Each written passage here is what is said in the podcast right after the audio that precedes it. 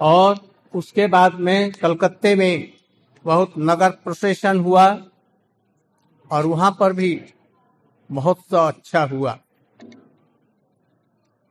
परिक्रमा आखिर क्यों करते हैं? क्या तात्पर्य है?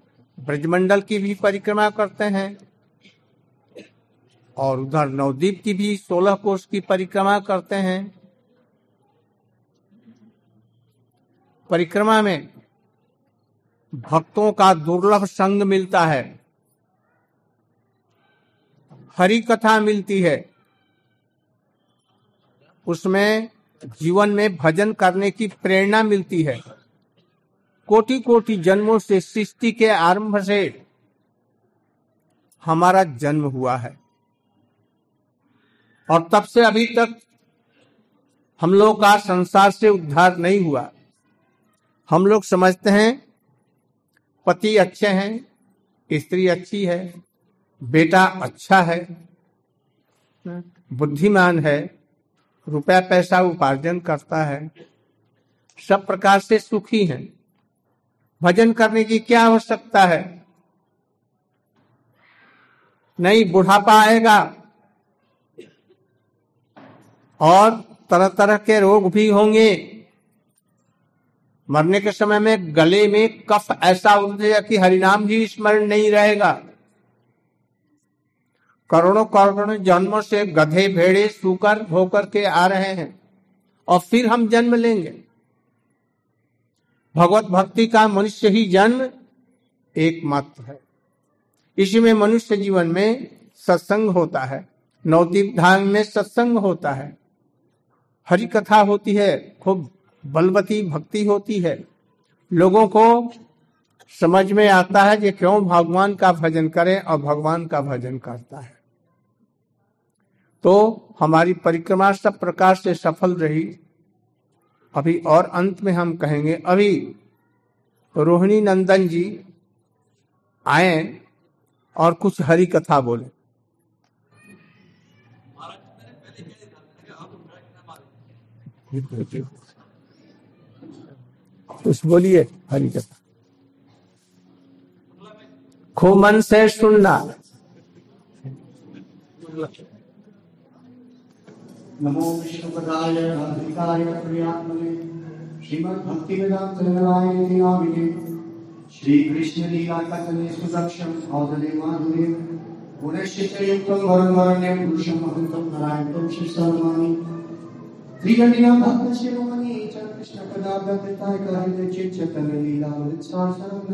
सततं प्रपदे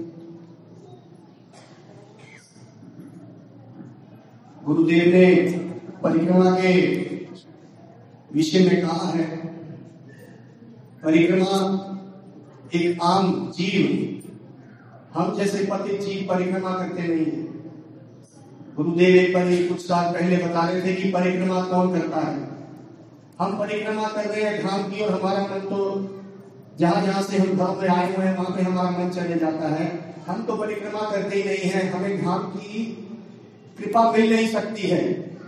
जो लोग ये सोचते हैं कि हम कुछ चले जाएँगे, हम गोवर्धन की परिक्रमा लगाए, हम हर महीने परिक्रमा कराए, वो झूठ है, वो फरेब है, वो धोखा दे रहे हैं। जब तक ये परिक्रमा किसी सदगुरु के अनुगत में ये नहीं होती है, ये परिक्रमा धाम तो मुख है। धाम बोलेगा नहीं, धाम कुछ नहीं कहता है, धाम वही का वही रहता है, ये तो सदगुरु उसके अंदर रस भर देते हैं।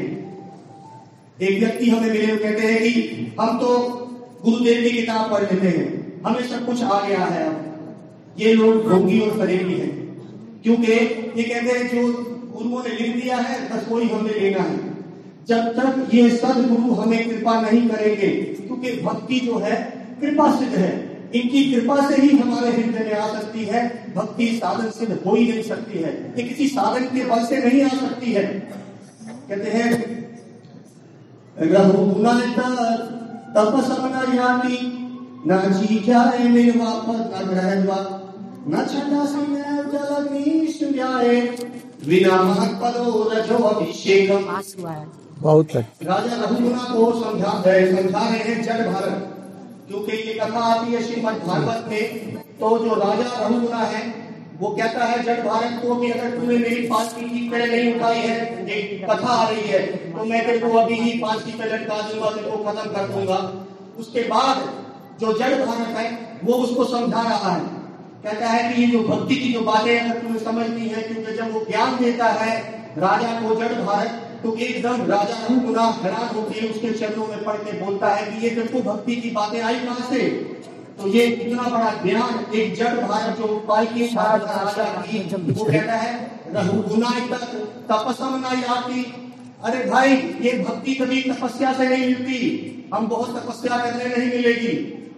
नाची जाए निर्वापन ना ग्रहत्वा अरे बड़े बड़ी भेंट चलाने से भगवान आपके पास नहीं आने वाले हैं। अमीर लोग हैं तो चला देंगे।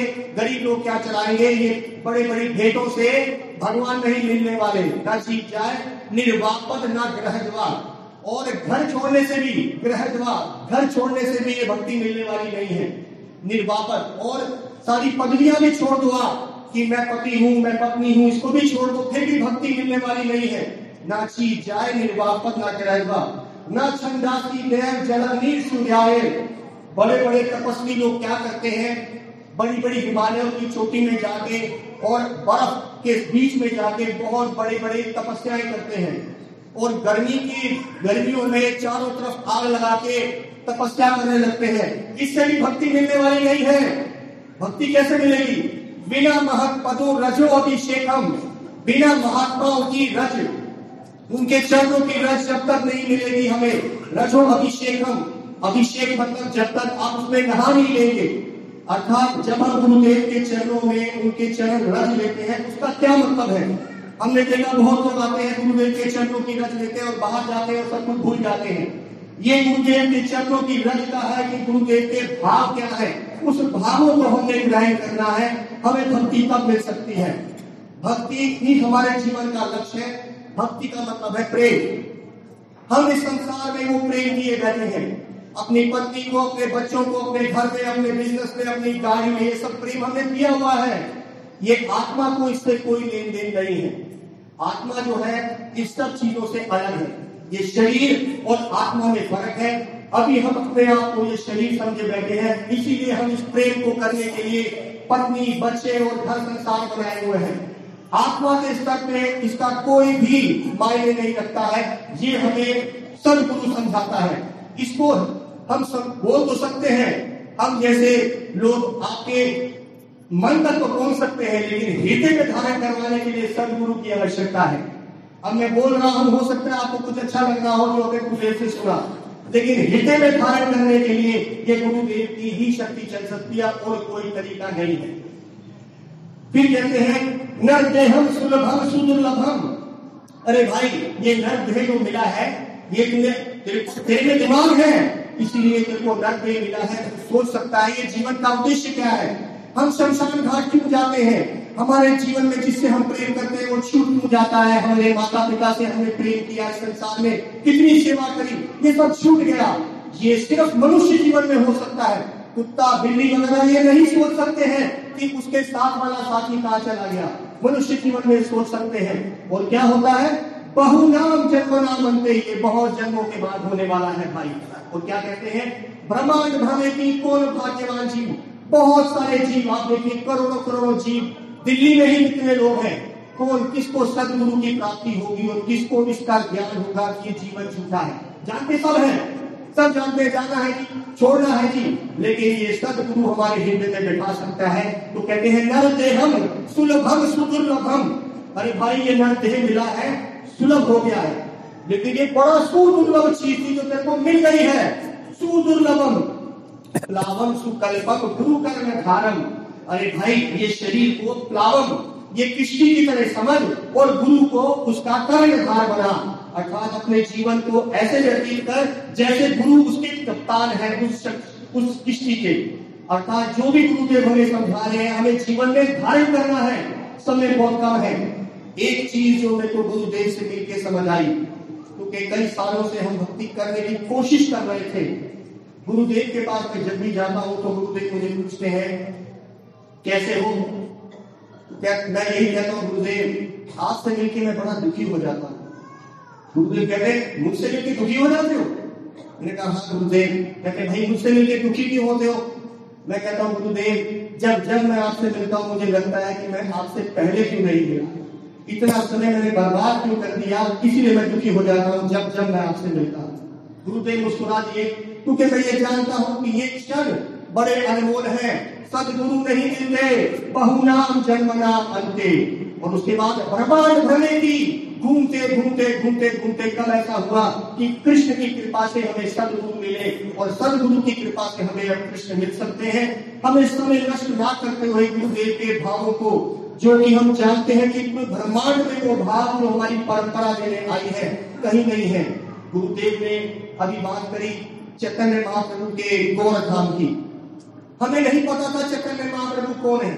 सच में गुरुदेव के मिलने से पहले हमें हमने नाम नहीं सुना था। कि ये चैतन्य महाप्रभु का भाव क्या है ये चैतन्य महाप्रभु ये दिखाने आए हैं कि प्रेम कितना अच्छा और ऊंचा होता है बोलते हैं ब्रजेंद्र नंदन जय सचिसुता হইল সেই কালরামা হইল নিতাই কালরামা হইল নিতাই ये भजन है हमारा, जिसमें नरोत्तम ठाकुर कह रहे हैं कि वही ब्रजेंद्र नंदन।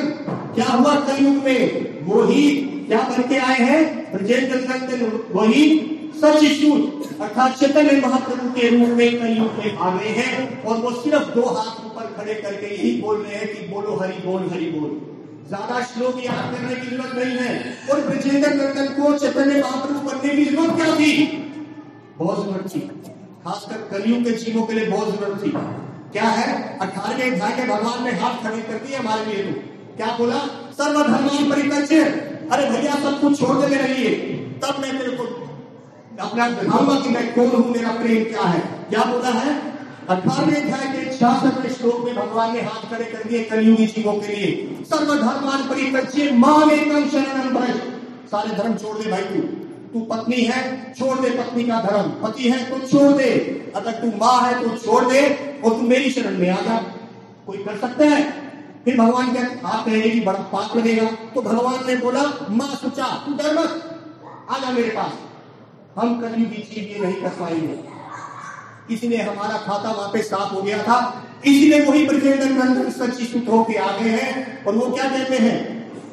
गृह ने देखा के सदा हरी बोले के गृह बाबा ने देखा के सदा हरी बोलेगा के चाहे घर में रहो और चाहे तुम बन में रहो, जहाँ भी रहो, सिर्फ़ हरि नाम लेना है तुमने। जब तक हम चैतन्य महाप्रभु की कृपा, जो हमारी परंपरा में मिल रही है वहाँ तक नहीं पहुँचेंगे, हमें राधा कृष्ण की कृपा नहीं मिल सकती। और राधा कृष्ण की कृपा लेने के लिए महाप्रभु की कृपा चाहिए, और महाप्रभु की कृपा के लिए जब तक हमें सदगुरु का आश्रय मैं बार बार कहता हूँ, सदगुरु कौन है? सदगुरु वो है जो ये नहीं देखता कि मैंने कितने पैसे इकट्ठे कर लिए हैं इससे, या ये व्यक्ति बड़ा है, इसको मैं अपना शिष्य बना लू? नहीं। गुरुदेव के पास जब मैं पहुँचा हूँ तो गुरुदेव ने मुझे एक ही बात कही थी। जो गुरुदेव कई लोगों को कहते हैं, क्या कहते हैं भाई देखो, अपना पैसा, अपनी शोहरत अपने पास रखना। मैं तुम्हारे हृदय को साफ़ करके राधा कृष्ण के चरणों में देना चाहता हूँ, ये मेरा कार्य है। सीधा एक बात बोली मुझे, मैं आपके इस हृदय में जो काम क्रोध है, इसको साफ़ करके मैं राधा कृष्ण के चरणों में देना चाहता हूँ। जिस जीव को ऐसे सदगुरु मिल जाए, उसी का बेड़ा पार हो सकता है। प्लावन सुकल्पम गुरु कर धारम इसलिए जो लोगों ने नर जीवन प्राप्त किया है, उसको सदगुरु अगर मिल जाए तो ये सोने पे सुहागा है, नर जीवन तो कईयों को मिला है, और सोने पे सुहागा के अगर ऐसा सदगुरु मिल जाए, आज हम ये छाती को के कह सकते हैं कि हमारे गुरु सदगुरु है। और ये सदगुरु हमें नहीं आता कि अभी कभी किसी कर्म में और कभी मिलेंगे, इसीलिए हम सब लोगों को इसका फ़ायदा उठा लेना चाहिए। हर क्षण गुरुदेव का संग करके उनके भावों को हम ग्रहण करें। प्लावन सुकल्पम गुरु कर्ण धारम, मयान कुलेना निभास परितम, पुंगम भवदिन सतरे आत्मा जिस व्यक्ति ने ऐसा नहीं किया, मनुष्य जीवन पाया। जैसे भी गुरुदेव कह रहे थे, बहुत बड़ा घर है हमारा, पत्नी बड़ी अच्छी है, बहुत पैसा है, पर ये जीवन का उद्देश्य नहीं है। विद्या तुले की कोरी बेटा विद्या तू लेती कोरी बेटा अरे भैया, तेरी विद्या भी में नहीं जाने वाली। और ना तेरा अच्छा कुल तेरे साथ जाएगा में कुछ नहीं जाएगा साथ में हरि नाम जाएगा। तो हमने ये गुरुदेव से कुछ सुना है।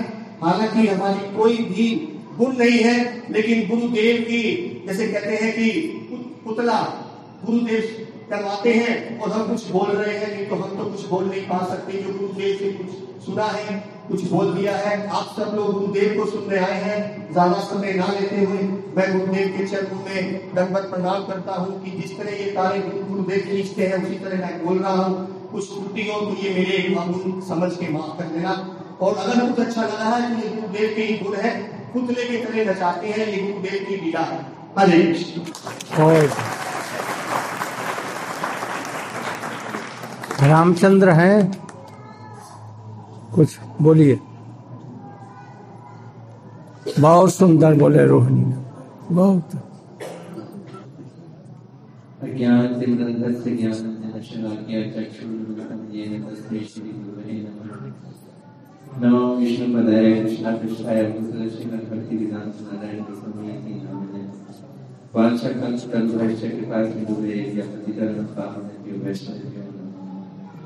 श्री कृष्ण चैतन्य प्रभु नित्यानंद श्री अद्वैत गदाधर शिवासति गौरव हरे कृष्णा हरे कृष्णा कृष्णा कृष्णा, हरे हरे। हरे राम हरे राम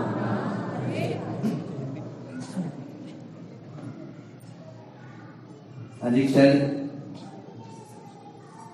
मैंने श्री गुरुदेव को श्री रूप गोस्वामी की जी के द्वारा बताए गए भक्ति की परिभाषा समझाते हुए सुना है। गुरुदेव कहते हैं, भक्ति की परिभाषा अनेक ऋषि मुनियों ने दी, शास्त्रों में लिखी, लेकिन जैसी सटीक परिभाषा श्री रूप गोस्वामी ने दी।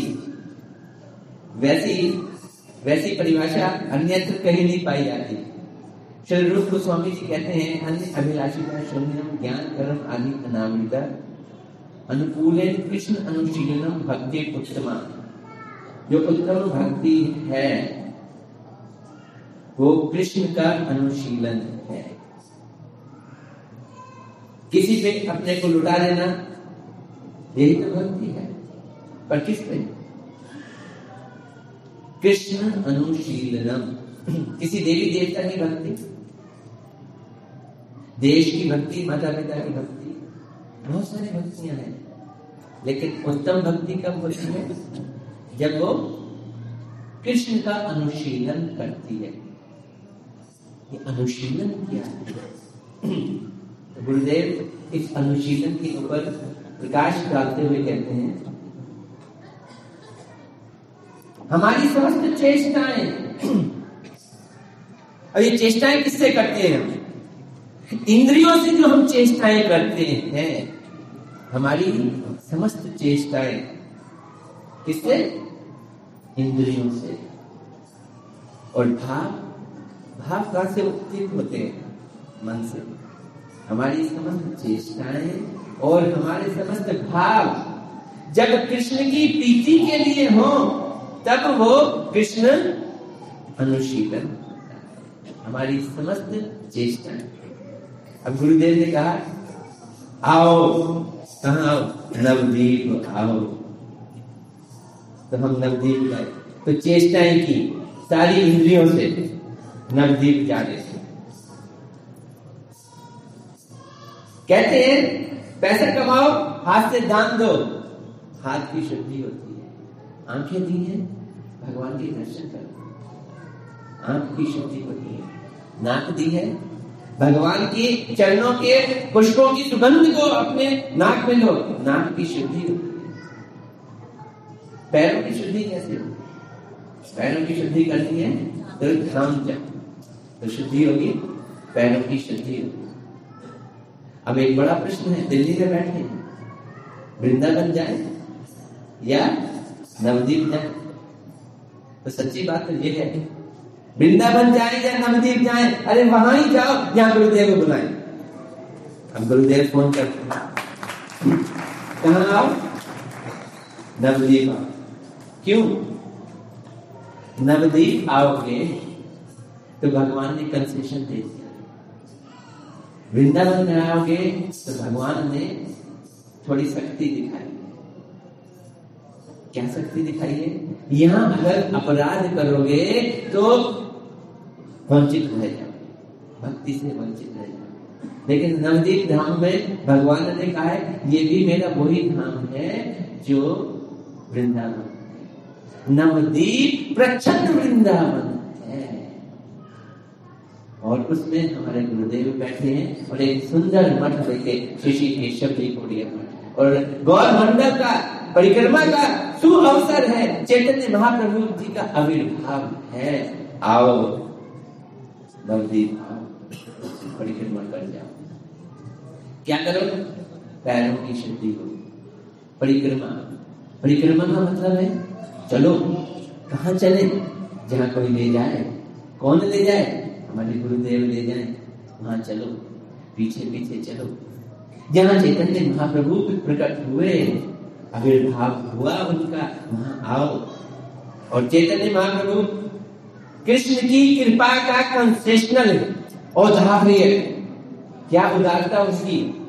अगर आप भगवान कृष्ण की भक्ति चाहते हैं तो लेन देन करना पड़ेगा। हिसाब किताब देना पड़ेगा।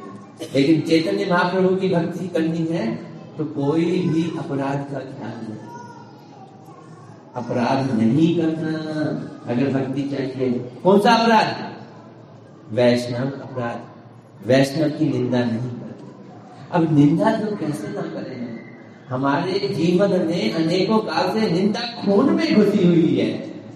या तो हम निंदा कर सकते हैं, या अपनी बड़ाई कर सकते हैं, तीसरी चीज़ नहीं कर सकते हैं। और ऐसी अवस्था में अपराध हमसे गाजर मूली की तरह होते हैं। फिर क्या करें? तो महाप्रभु जी का, चलो छोड़ो वृंदावन, आ जाओ नवदी छोड़े अपराध का विचार सो जाओगे तो दंडवत मान लेंगे सो जाओगे तो दंडवत मान लेंगे।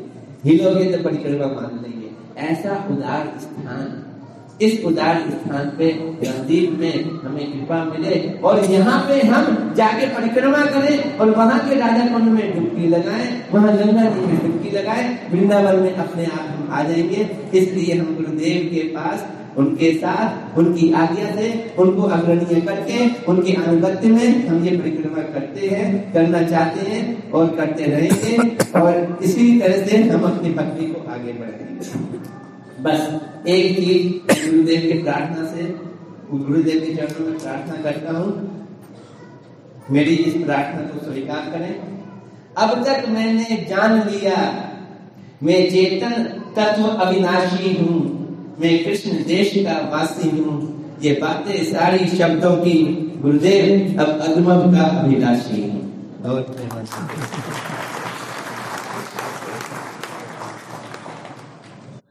बहुत सुंदर।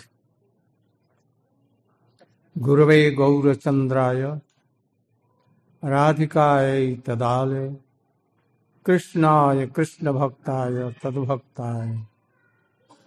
सब प्रथम मैं अपने परमाराध्यतम।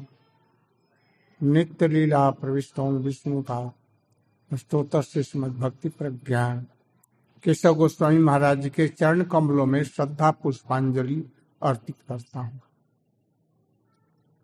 मेरे त्रिदंडी पादगण वैष्णव वैष्णवीगण, मेरे बेटा और बेटियों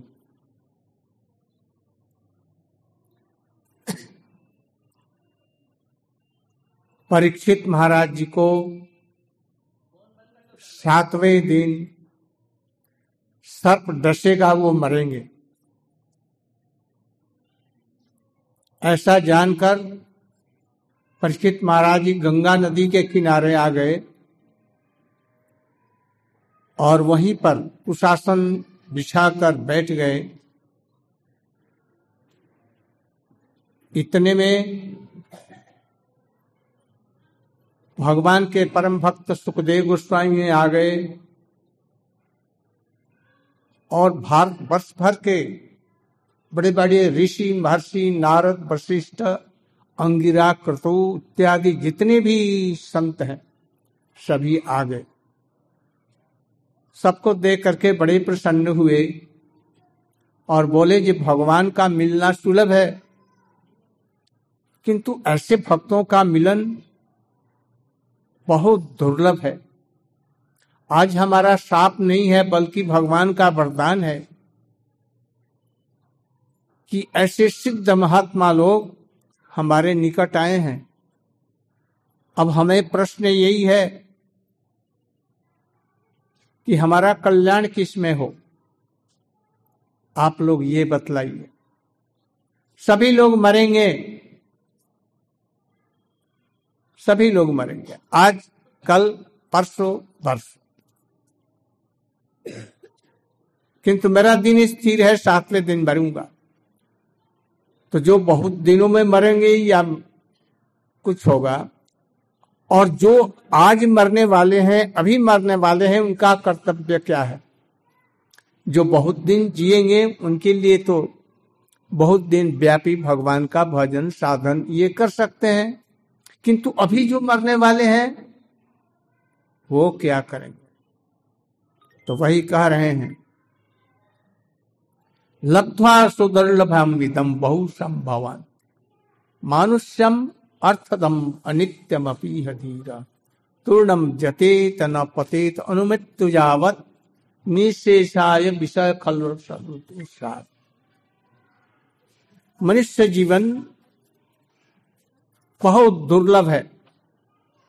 देवता लोग भी मनुष्य लोक में मनुष्य जन्म पाना चाहते हैं। इसमें भगवान का साधन भजन हो सकता है। नारद, सुखदेव, गोस्वामी, महाप्रभु जी, उनके भक्तों का संग मिल सकता है। वहाँ पर साधु संग नहीं मिलेगा। अपने जीवन में जो पुण्य कर्म किया है, स्वर्ग में उसी का भोग करेंगे और फिर वहाँ से लौट आएँगे। और फिर जीवन मरण के चक्कर में पड़ जाएँगे। और मनुष्य जन्म पा करके जो भगवान का भजन करेगा, जदगत्वा न निवर्तनते तद धाम मम, वो भगवान के नित्य धाम में चला जाएगा, नित्य सुखी हो जाएगा। समझो, यह शरीर, हाड़, मांस, रक्त, पेशाब, पैखाना की थैली है। किंतु होने पर भी हम वो शरीर नहीं है। शरीर के अंदर में हम आत्मा हैं। आत्मा निकल जाने के बाद में शरीर में कुछ नहीं रहता। उसे आग में जला दिया जाता है। किंतु इस मनुष्य जन्म में ही, जैसे रोहिणी नंदन जी ने कहा भगवान ने मनुष्य जन्म दिया, एक चांस दिया। क्यों? इसलिए कि बड़े वो भगवान कृपालु हैं, अहत के कृपालु हैं। इस मनुष्य जन्म में ही साधु संग होगा और भगवान का भजन होगा। देखो, अभी जो सुख भोग रहे हो, ये तो कुत्ता, बिल्ली, गधे, सुकर होकर के भी ये होगा। उसमें गधा, गधी को गधा मिल जाएगा। पुत्र भी उसके हो जाएँगे। सुकर कभी एक साथ में कितने बच्चे होते हैं? ये सब तो मिल जाएगा। एक बार चांस दे करके देखो तो भगवान का भजन करके क्या होता इसलिए इस दुर्लभ जन्म को पा करके तूर्णम जतेत न पतेत अनुमृत्यु जावत। मृत्यु होने के पहले ही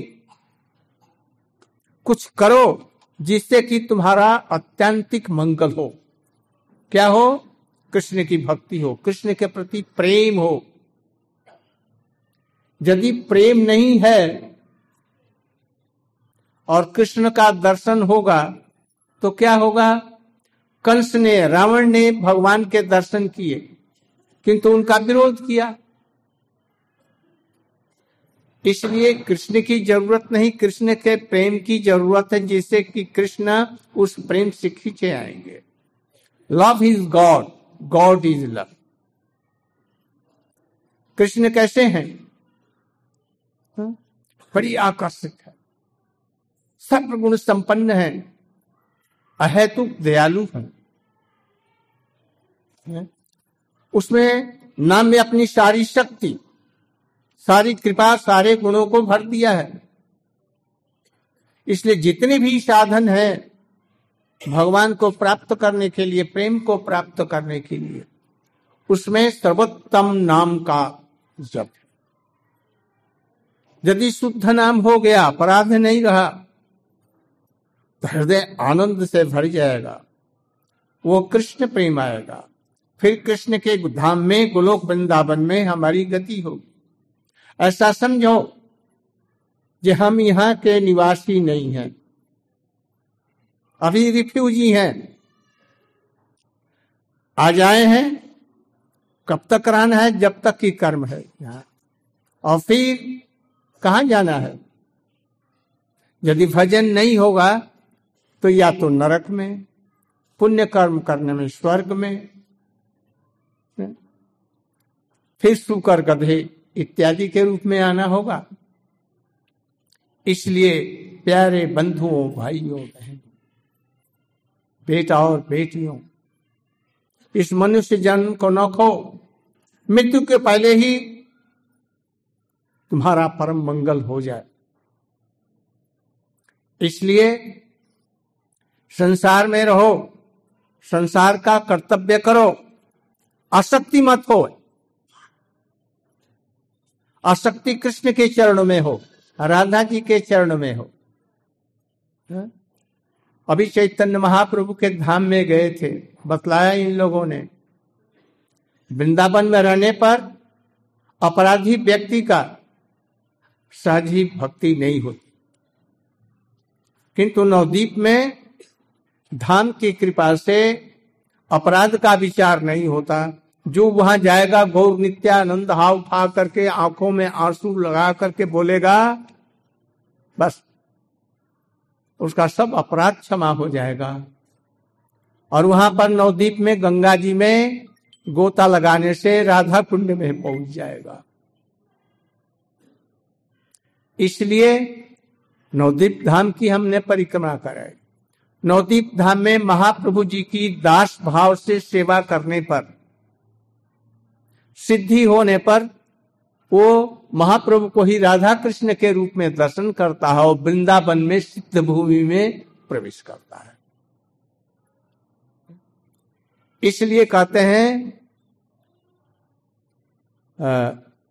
कि धन के द्वारा नहीं होता। त्रिविक्रम महाराज बोलते हैं। हाँ नित्यार्थिदेन वित्तेन।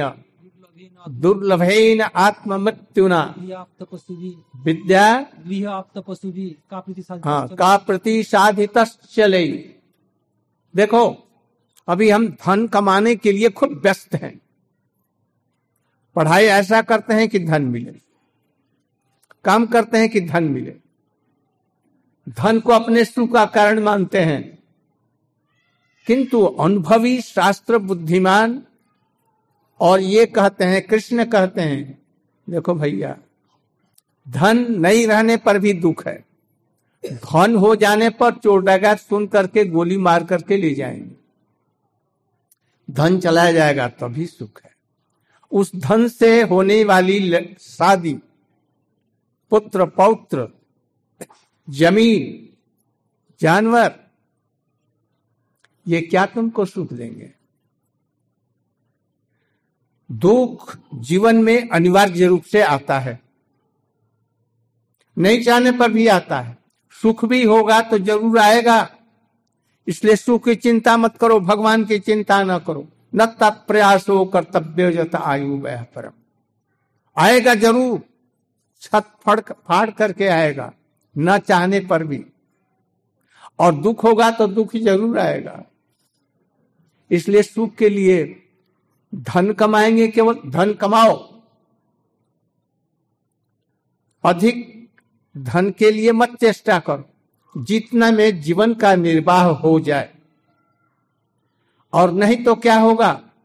धन संपत्ति होगा तो मरने के समय में धन की चिंता में फिर सर्प होकर के आएँगे उस धन की रक्षा के लिए। हम्म? इसलिए जीवन के प्रारंभ से ही, कौमार काल से ही भगवान का भजन करना चाहिए। भगवान के भजन करने में भी महामंत्र जो हरे कृष्ण हरे कृष्ण कृष्ण कृष्ण, हरे हरे यही सर्वश्रेष्ठ भजन है। यह नाम करते करते जब निरपराध हो जाओगे, कृष्ण को, गोपियों को, सबको दर्शन करोगे। चैतन्य महाप्रभु आए अनर्पित चरिंग चिरात करुणयावतीर्ण कलो जो ब्रह्मा जी के एक कल्प में एक दिन में जो प्रेम नहीं दिया गया करोड़ों करोड़ों वर्षों तक महाप्रभु उस चीज़ को कृपा करके देने आए क्या हम बार बार कहते हैं कि जीवन का उद्देश्य हो जो हम भजन करते हैं उसका कोई उद्देश्य होना चाहिए जिसके जीवन का भजन का लक्ष्य ही नहीं है अभी भजन नहीं है। और लक्ष्य क्या है? वही महाप्रभु जी राधिका जी के गंभीर भावों को आस्वादन करने के लिए आए और दूसरा बड़ी दयालु हम्म, रसिक शिरोमणि है। तो उन्होंने दिया उन्नत उज्जवल भाव। उन्नत उज्जवल भाव है क्या? गोपियों का भाव ही कृष्ण के प्रति उन्नत उज्जवल भाव है, भारतीय भाव। उसमें भी उस भक्ति की स्त्री शोभा। उन्नत उज्जवल राधिका का भाव है, ये दिया नहीं जा सकता। किंतु उसकी स्त्री शोभा, अर्थात तो राधा जी की सेवा दी जा सकती है। तो जीवन का लक्ष्य, मनुष्य जीवन का लक्ष्य, साधन का लक्ष्य ये होना चाहिए। मैं राधा जी की दासी इससे बढ़कर के कोई और उच्च लक्ष्य नहीं है। आप लोग यही, मैं यही भाव देता हूँ, सर्वोच्चम भाव, राधा जी का दास्य, महाप्रभु की यही इच्छा थी। तो आप लोग इसको भाव मेरे कृष्ण के साथ में एक ही भाव गोपियों जैसा रखेंगे। हरिनाम करेंगे। और जहाँ तक हो, किसी वैष्णव की क्रिटिसाइज निंदा फिंदा न करेंगे। अपराध से बचिए, भगवान का भजन कीजिए। हमारा आशीर्वाद है, आप लोगों का मंगल हो। आज यही कह करके मैं अपना वक्तव्य समाप्त करता हूँ।